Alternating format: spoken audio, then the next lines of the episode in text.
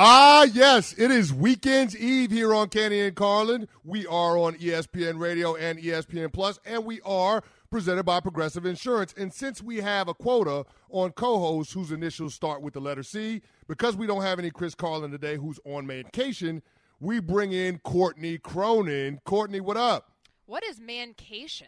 Chris? Well, it's it's when you go out of town and you're going out of town with your buddies and you leave your significant other behind. Oh, so, so a, guy, is, a, guy's trip. Yeah, mancation. Mancation, guys, I like that. Mancation, mancation. I need to set up a girlcation for myself. Girlcation? That sounds fun. Vacation? Vacation. I like vacation. that. Hey, I'm all vacation. about it. there you go. Well, Courtney, today we got a jam-packed show. Of course, we got the NFL schedule that is due to be released this evening. We're already starting to see some schedules released. Our producer, Shannon Penn, who's a huge Giants fan, the Giants schedule is already out there, and it features a date with the Dallas Cowboys on Thanksgiving. We got plenty of time to get into that. We also got to talk about tonight's playoff games because we got a couple of spicy game sixes with Mavs Suns, and then, of course, Philadelphia trying to stave off elimination against the Miami Heat. But – there's only one place to start today's show, Courtney, and that's with the epic comeback that we saw by the Milwaukee Bucks in game five in TD Garden. It seemed like it was an opportunity that the Celtics gift wrapped to the Milwaukee Bucks because when you have a team down six inside of two minutes, that's not a game that you're supposed to lose. Yet, the Boston Celtics found a way to snatch defeat from the jaws of victory. Just absolutely brutal a brutal loss for the Boston Celtics and one that they don't have time to dwell on here because they head to game 6 and you know they had a chance to put the defending champions you know moments away from you know heading towards elimination. But now this series feels like it's going to go seven. And I know that we've talked about this for a while now, just given the physicality of the defenses between Boston and Milwaukee, and why this is probably the most exciting of the series that we have left here, headed into conference finals. But my goodness, to be up 14 points at that point of the game there in the fourth quarter and to allow a team that has not shot the ball particularly well this series, Chris, to allow them to come back on their three point shooting and just like the devastating performance from Marcus Smart there inside of two minutes. I don't know how this Boston team can burn this tape quick enough. I mean, we joked about it with with Philadelphia in Game Five for themselves. If there's any team that needs to do it, it's the Boston Celtics. Yeah, Courtney, and we've talked about all playoffs long how the Boston Celtics do a great job of bouncing back after losses. I think since the calendar turned to 2022, this team is 11 and 3 after a loss, including a bounce back win in a couple of times in this series, but this felt like one of those losses that would be hard for them to get up off of the mat on. And really, the hero of the game was Jrue Holiday. He was up and down for the first 45 minutes of the game, but the final three minutes, the playmaking from Jrue Holiday on both ends, not only just knocking down the three pointer, but more so what he did defensively, I thought was the difference. Let's take a listen to Jrue Holiday and how his Bucks found a path to victory. Um, I think a lot of it is just confidence in ourselves. Um, I mean, obviously we're in Boston. We're down 14 in the fourth quarter. Like, kind of just um, people would say that everything's against us, but we come together, um, and I feel like we've we've done that multiple times, and, and we'll live and die by that. Um, uh, having each other's backs, uh, just wrapping arms and going out there and fighting. Honestly, just leaving it on the line, leaving it out there on the court uh, every single game. It's time for Straight Talk brought to you by Straight Talk Wireless. And Courtney, I know you talked about it a little bit on the show yesterday about how somebody else for the Milwaukee Bucks had to step up other than Giannis, who was phenomenal again, by the way, dropping 40 points and 11 boards to go with it.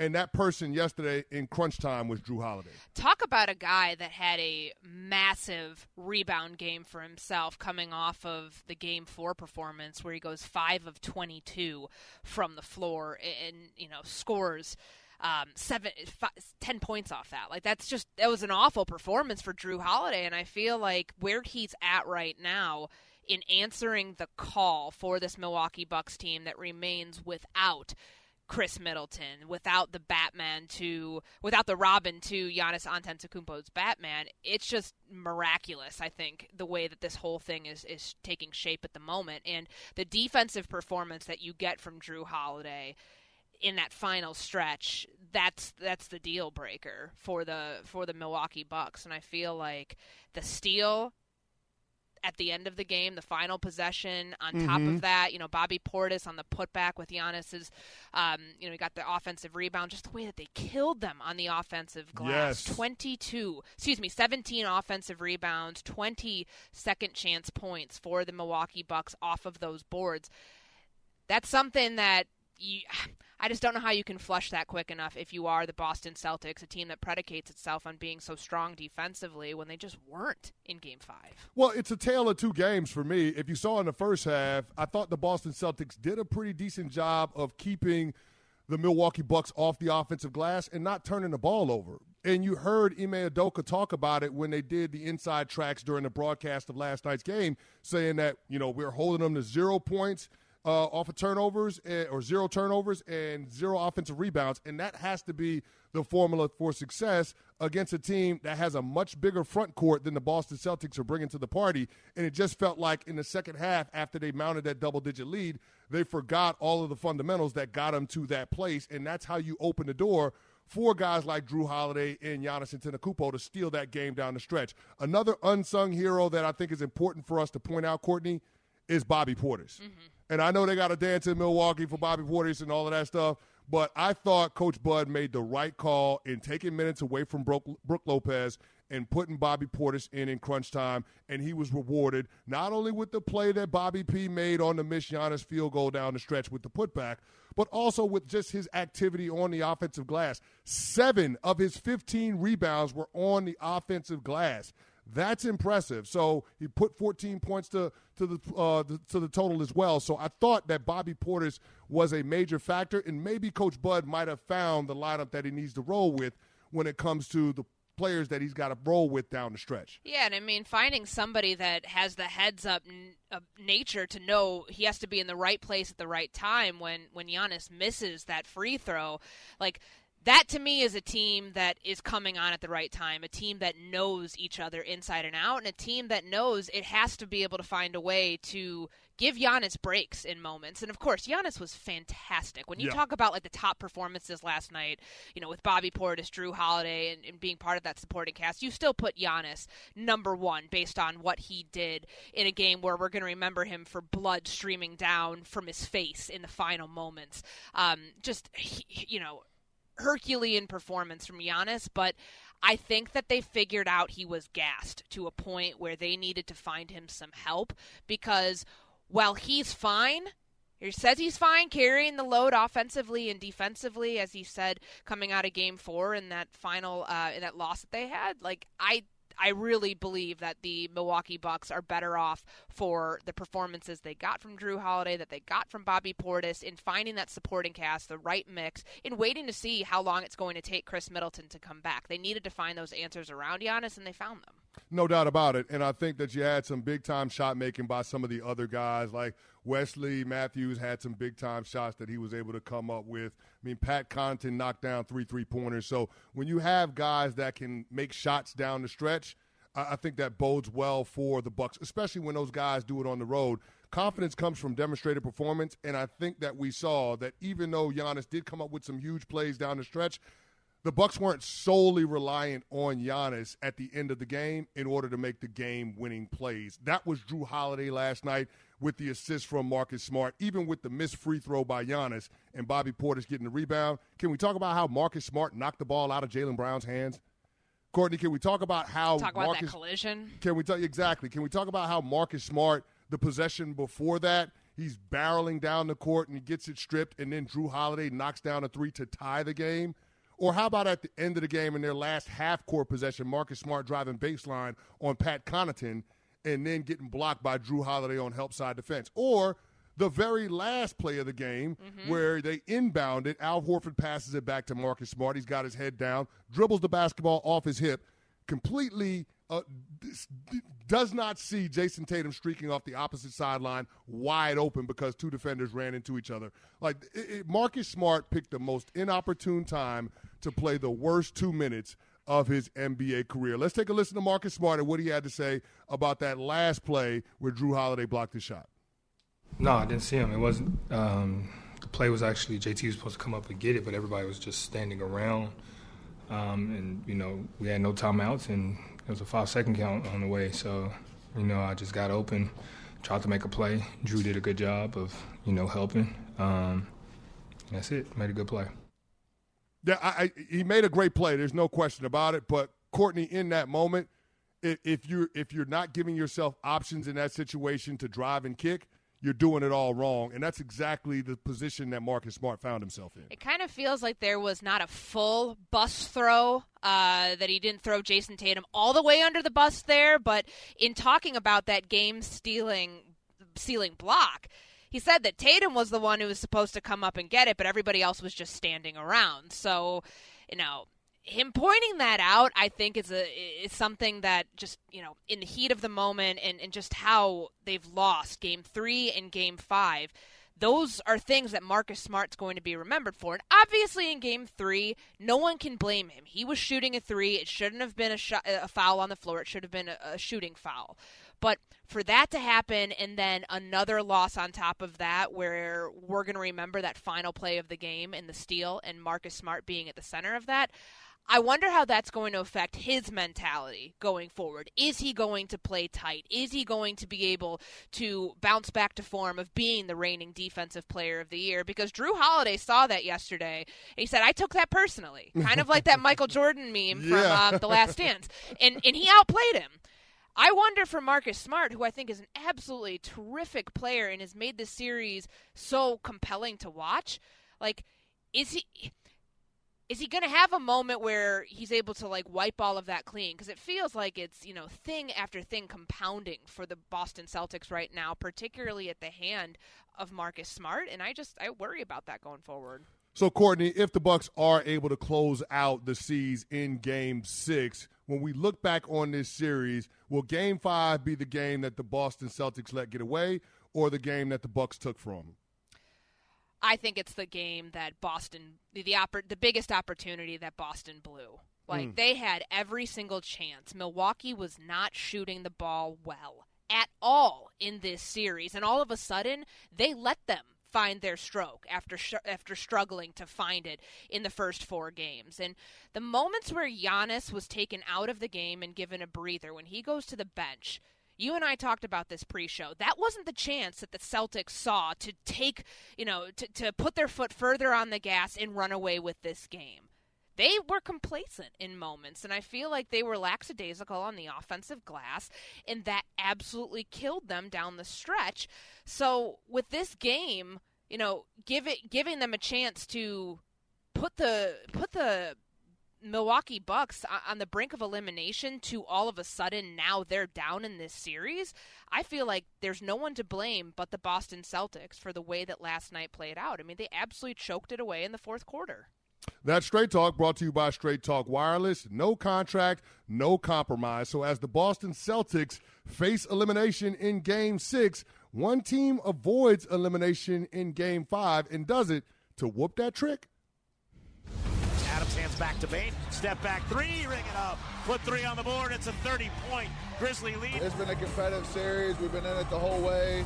Ball hasn't bounced our way a few times, but um, you know, keep doing what we've been doing, and uh, you know, keep our spirits high. It's been something that we've prided ourselves on all year. Is um, we got a bunch of hoopers on this team. We got a bunch of guys who can who can play ball. It's Canty and Carlin on ESPN Radio and ESPN Plus. Courtney Cronin filling in for Chris Carlin. And Courtney, the beatdown that nobody saw coming was what the Memphis Grizzlies did to Golden State in Game 5, beating the Warriors 134 to 95. It was a 30 point, 39 point margin of victory. And the Grizzlies' largest lead on the evening was 55 points. So it, it was ugly from the opening tip, and it's not like we haven't seen Golden State play sloppy at times in this series, but we hadn't seen it for a complete 48 minutes, and that's exactly what we saw in Game Five in Memphis last night. It's just embarrassing that that wasn't a playoff game, and I don't know if it's the Warriors not being locked in or taking Memphis seriously without Ja Morant, but you know, I thought it was a nice piece of poetic justice with Ja on the sideline, not playing uh, in this game or in game four because he has that bone bruise in his right knee, completely mocking the Warriors and mocking Draymond Green and getting the crowd into it and saying, hey, we're still here. We're still going to hang around. We still are the two seed. If you don't take us seriously, this is the result that's going to, ha- to, to play out. I thought that that was great on the part of Memphis. I think it was absolutely embarrassing for the Golden State Warriors who took this team lightly, thought that they could come in with C minus effort and you know walk away from the series, get a couple extra days of rest before they face Dallas or Phoenix in the Western Conference Finals.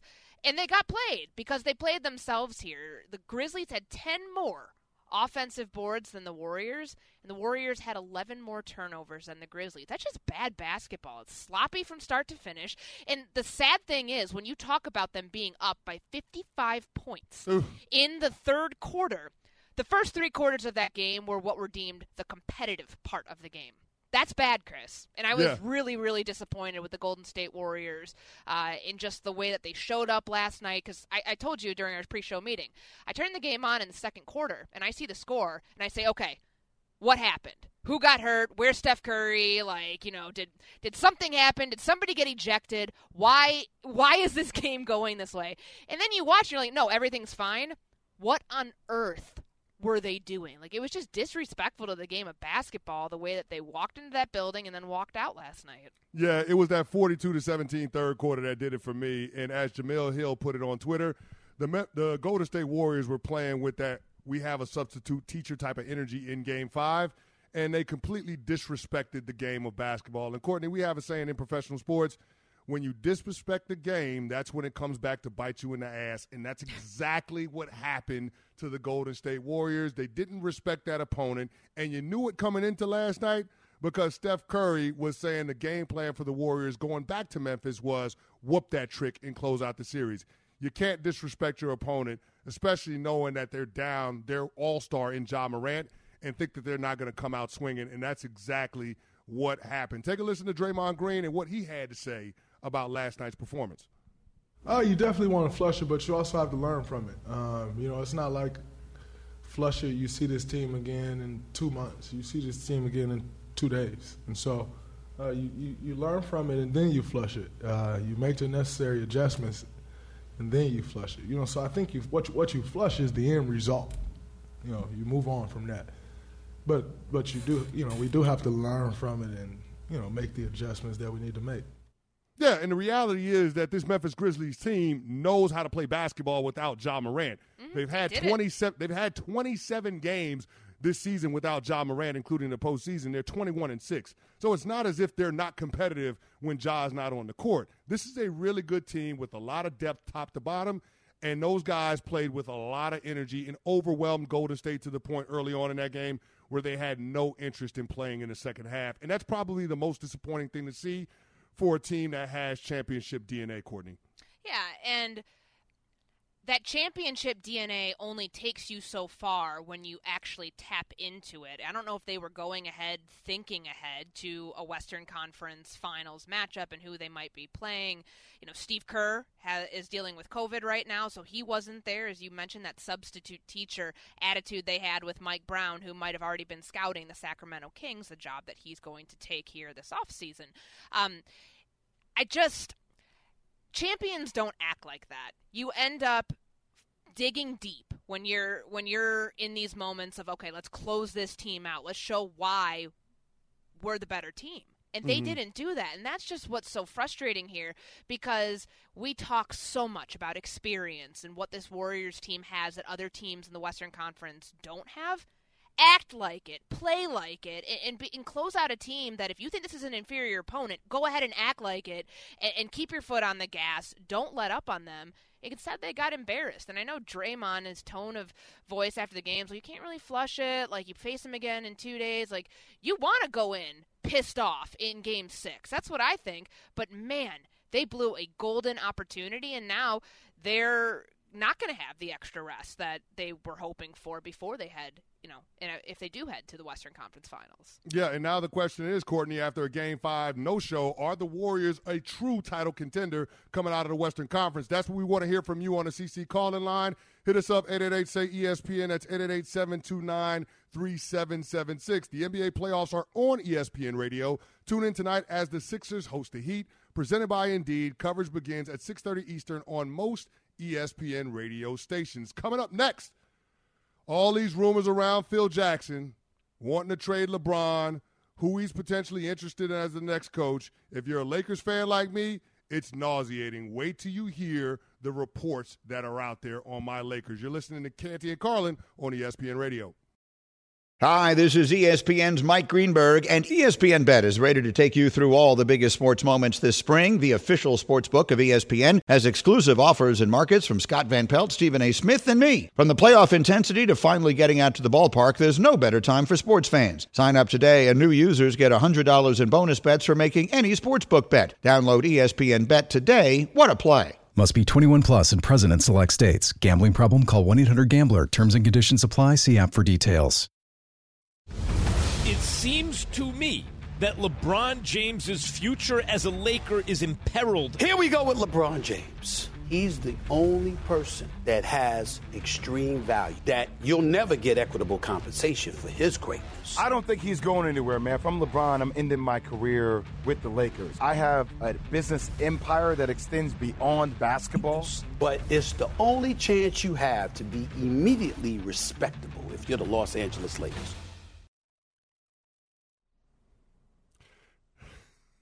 It's Canty and Carlin on ESPN Radio and ESPN Plus. Courtney Cronin filling in for the big fella Chris Carlin. We are presented by Progressive Insurance. Progressive can protect your home, auto, boat, motorcycle, ATV, RV, and more. In short, a whole lot of things. Bundle today at progressive.com. And Courtney, we're in the second round of the playoffs. So why are we talking about a team that didn't even make the play in? The short answer is because it's the Lakers. And earlier this week, Jeanie Buss, the owner operator of the Los Angeles Lakers, decided that she was going to grant an exclusive interview to Bill Plaschke of the LA Times. And the, I guess, the premise or the impetus for the interview was to let everybody know that she's in charge of the Los Angeles Lakers, but then running down the list of people that had involvement, that had a voice in the organization, and the overall direction of the program moving forward. Well, that same Bill Plaschke appeared on the Doug Gottlieb show yesterday and said that he's heard that Phil would like LeBron James traded. It's something that Plaschke said he heard. He does not know. He he, uh, he says. Wonder where he heard that from. He says, "I do know that Phil would like to keep Russell Westbrook and try to make it work with him." Now, according to our very own Adrian Wojnarowski, previously reported that Jackson is significantly involved in Los Angeles search for the next head coach after they fired Frank Vogel. So the question I have to you is why the hell would you want to keep Russ and why would you want to trade LeBron James?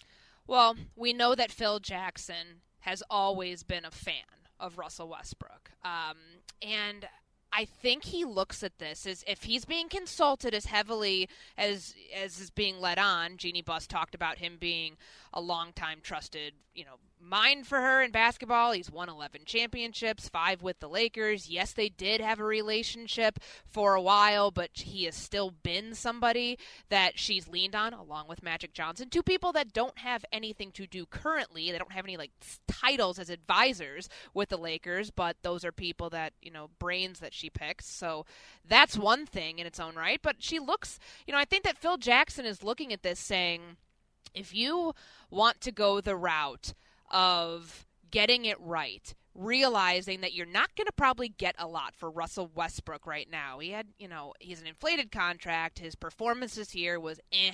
And so it's not like there's going to be people banging down the door in Los Angeles to try to get him. Mm-hmm. On the other hand, LeBron James probably makes a little bit more sense if you are trying to jumpstart the start of something new here, knowing that he's 37 years old on the back half of his career. You're not rebuilding around LeBron James. And so that's where I feel like if this indeed is true that Le- Phil Jackson wants to trade LeBron or at least likes the idea, he's viewing this for the long term, not, hey, we got to quick fix this and win with LeBron in potentially the final two years of his career and do it now because they would make or have the potential to make the same sort of moves that are devastating to a franchise the way that the Russell Westbrook one was that did not pan out. I feel like there'd be too much pressure to do it that way and you Mhm. and I think it also points towards the fact that they believe in Anthony Davis and that at 29 years old they're going with the high ceiling player, the younger player over LeBron James at his point of at this point of his career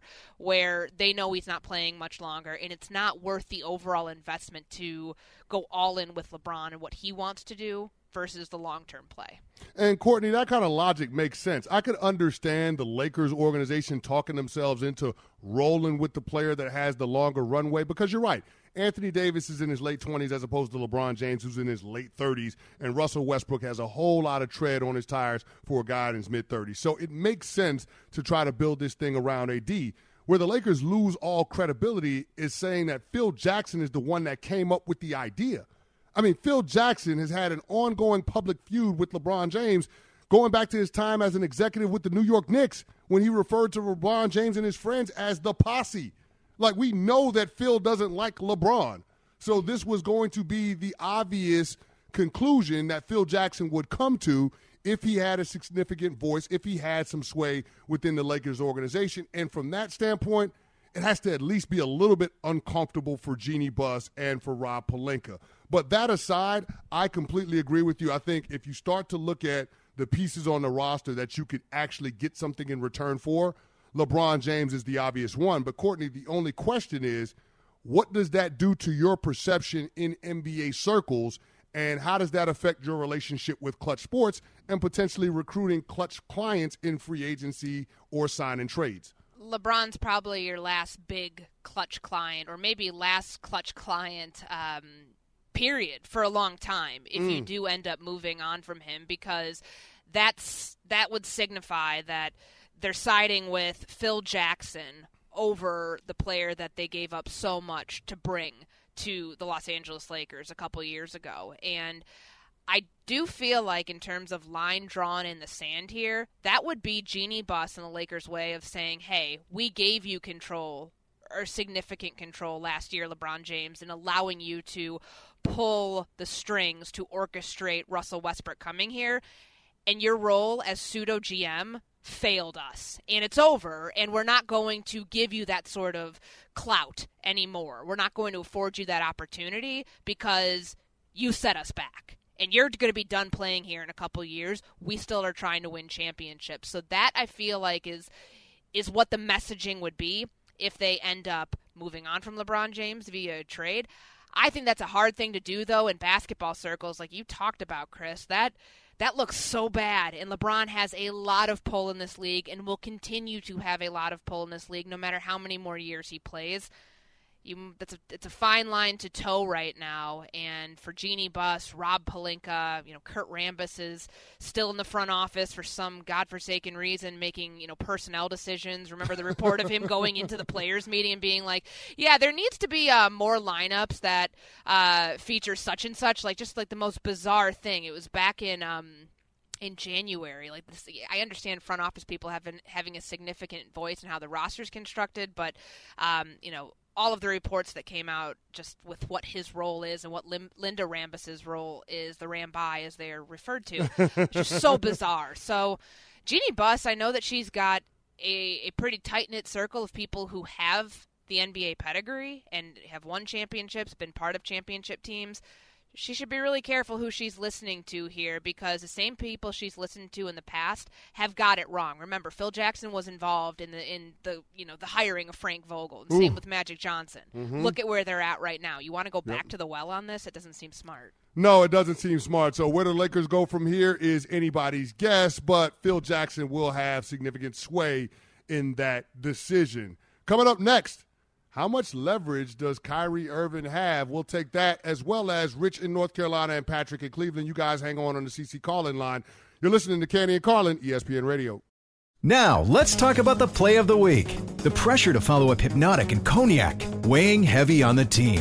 Hypnotic was in the cup, blue, and ready for the play. And boom! Añejo Tequila came in with a smooth assist to Hypnotic's tropical fruit finish. Shaken, strained, poured. It was green and good! The playmaking splash shifted the tempo. Another great cocktail from the Hypnotic team. Every season is Hypnotic and Tequila season. Hypnotic Liqueur, Bardstown, Kentucky, 17% alcohol by volume. Hypnotic reminds you to think wisely, drink wisely. Carlin on ESPN Radio and ESPN Plus. Courtney Cronin filling in for the big fella. And Courtney, we got people lined up on the CC calling line, so we got to get to it. Let's go to Rich in North Carolina. Rich, you're on ESPN Radio. What up?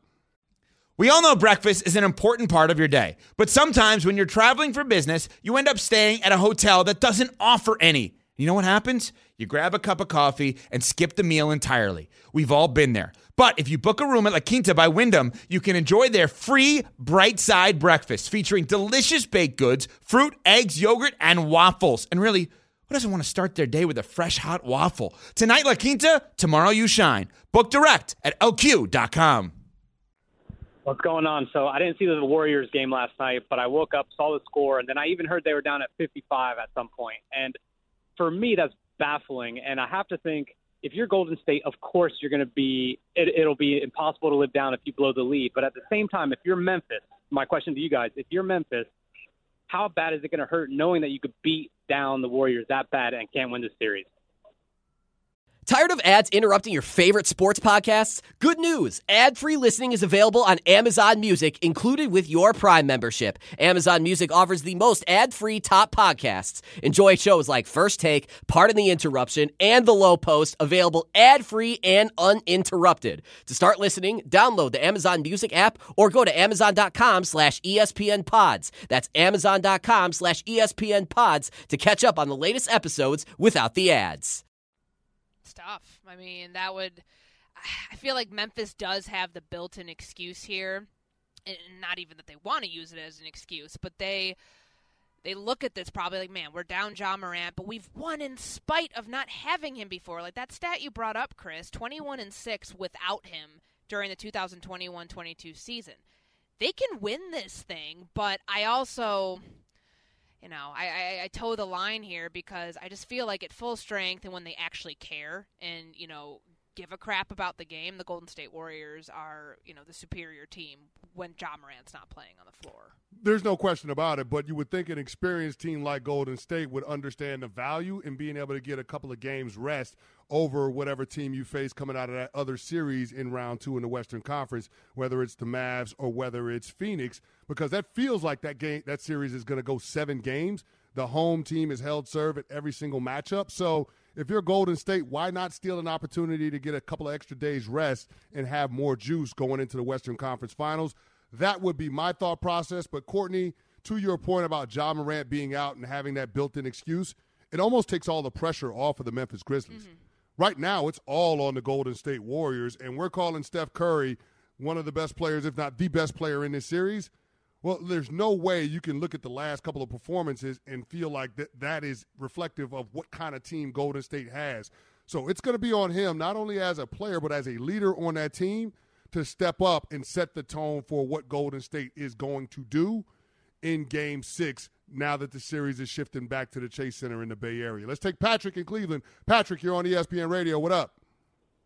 Hey, how's it going? Thanks for having me. Uh, uh, I wanted Patrick. to say about I wanted I wanted to comment about the uh, Phil Jackson, LeBron James thing, and I can tell you right now the reason why he doesn't want LeBron. Phil is used to winning. He's used to having players that want to win, regardless of what side of the career they're on, regardless of whether LeBron's on the downside of his career or not. I can tell you just like this: How many times have you guys watched whether he was in Miami, Cleveland, or LA, and he wants yeah, Phil, Phil, yeah, yeah, I'm with you on this one, Patrick. Phil does not. I'm with you a thousand percent. Courtney, as a Lakers fan, it's hard to breathe with all of these Phil Jackson rumors. And as a Knicks fan, Shannon Penn understands my pain. You're listening to Canty and Carlin on ESPN Radio and ESPN Plus. Courtney Cronin filling in for the big fella. We are presented by Progressive Insurance.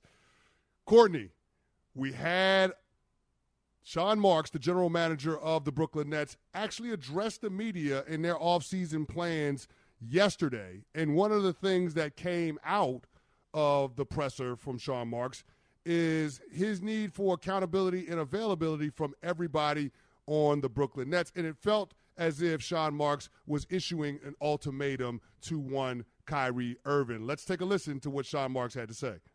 When we saw this year, you know, when, when you have, you know, Kevin miss 27 games with injuries and Kyrie being out for over half the season, I mean, that hurts. You know, that hurts from a roster building standpoint. You know, that's that's not what we planned for. So um, some are avoidable, and, and other excuses are of, of individual nature, and those are the ones that we have to try and avoid. We need people here that want to be here. They're selfless. They want to be part of something bigger than themselves, and they, there's an objective and there's a goal at stake here. And in order to do that, we're going to need availability from everybody. Yeah, I don't know how you interpret that other than Kyrie Irving. If you're available to play, if you're not hurt, you need to be on the court to help us accomplish our ultimate goal. I don't know that you can read what Sean Marks had to say any other way, but more importantly, Courtney, I think it's important to cite the fact that Sean Marks doesn't put it on wax. He doesn't say it in front of a microphone unless he has the full support and backing of ownership. And we heard Joe Tsai a couple of weeks ago in the New York Post saying how he was frustrated about the business side of the Brooklyn Nets and how they had nine and nine figure losses, potentially nine figure losses, 50 to 100 million dollars in losses.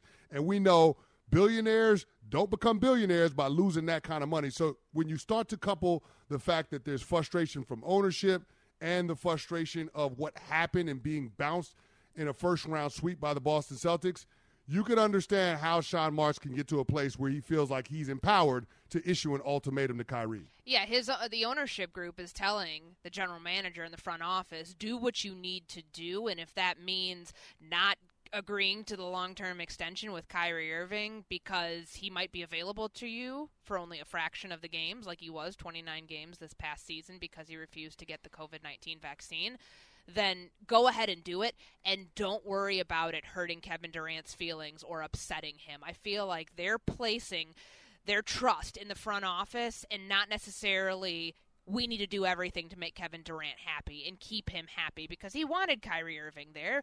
I also wonder here behind the scenes of what's going on because it, it's funny. Remember going back to um, the post game press conference following the game four loss when Kyrie Irving was talking about the offseason and, yeah, man, you know, me, Joe, Sean, Kevin, we're going to get, you know, put our heads together this offseason, et cetera, et cetera. He leaves out Steve Nash and that. Mm-hmm. I don't think that he's part of these conversations of what's going forward, given the way that Sean Marks talked about wanting players who are available.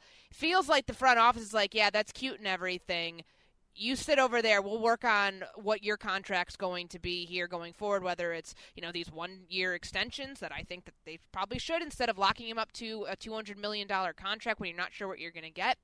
Feels like they're drawing the line in the sand here with Kyrie Irving on one side of it, everyone else on the other side of it, saying, "Yeah, it's good if it works for us on our terms, we'll consider it."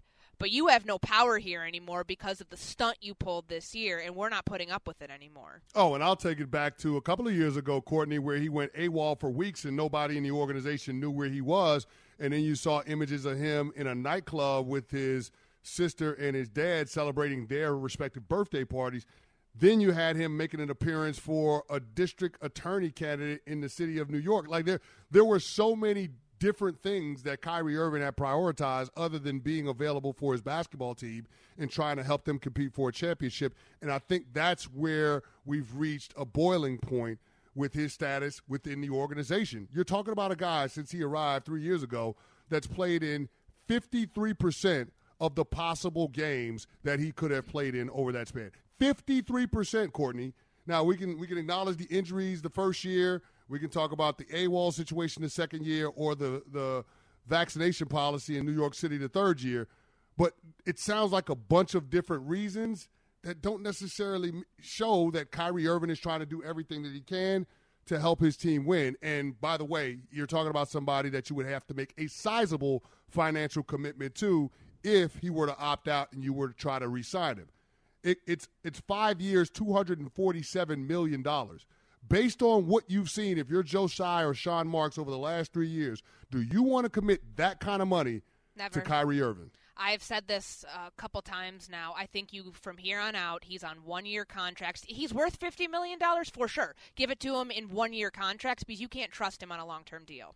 No question about it. And I'm with you on that one. You have to make sure that you keep uh, uh, uh, keep Kyrie on the hook and make sure that he doesn't feel comfortable because when he does, you get the the worst version of Kyrie Irving. Coming up next, Embiid in game six. He better show up.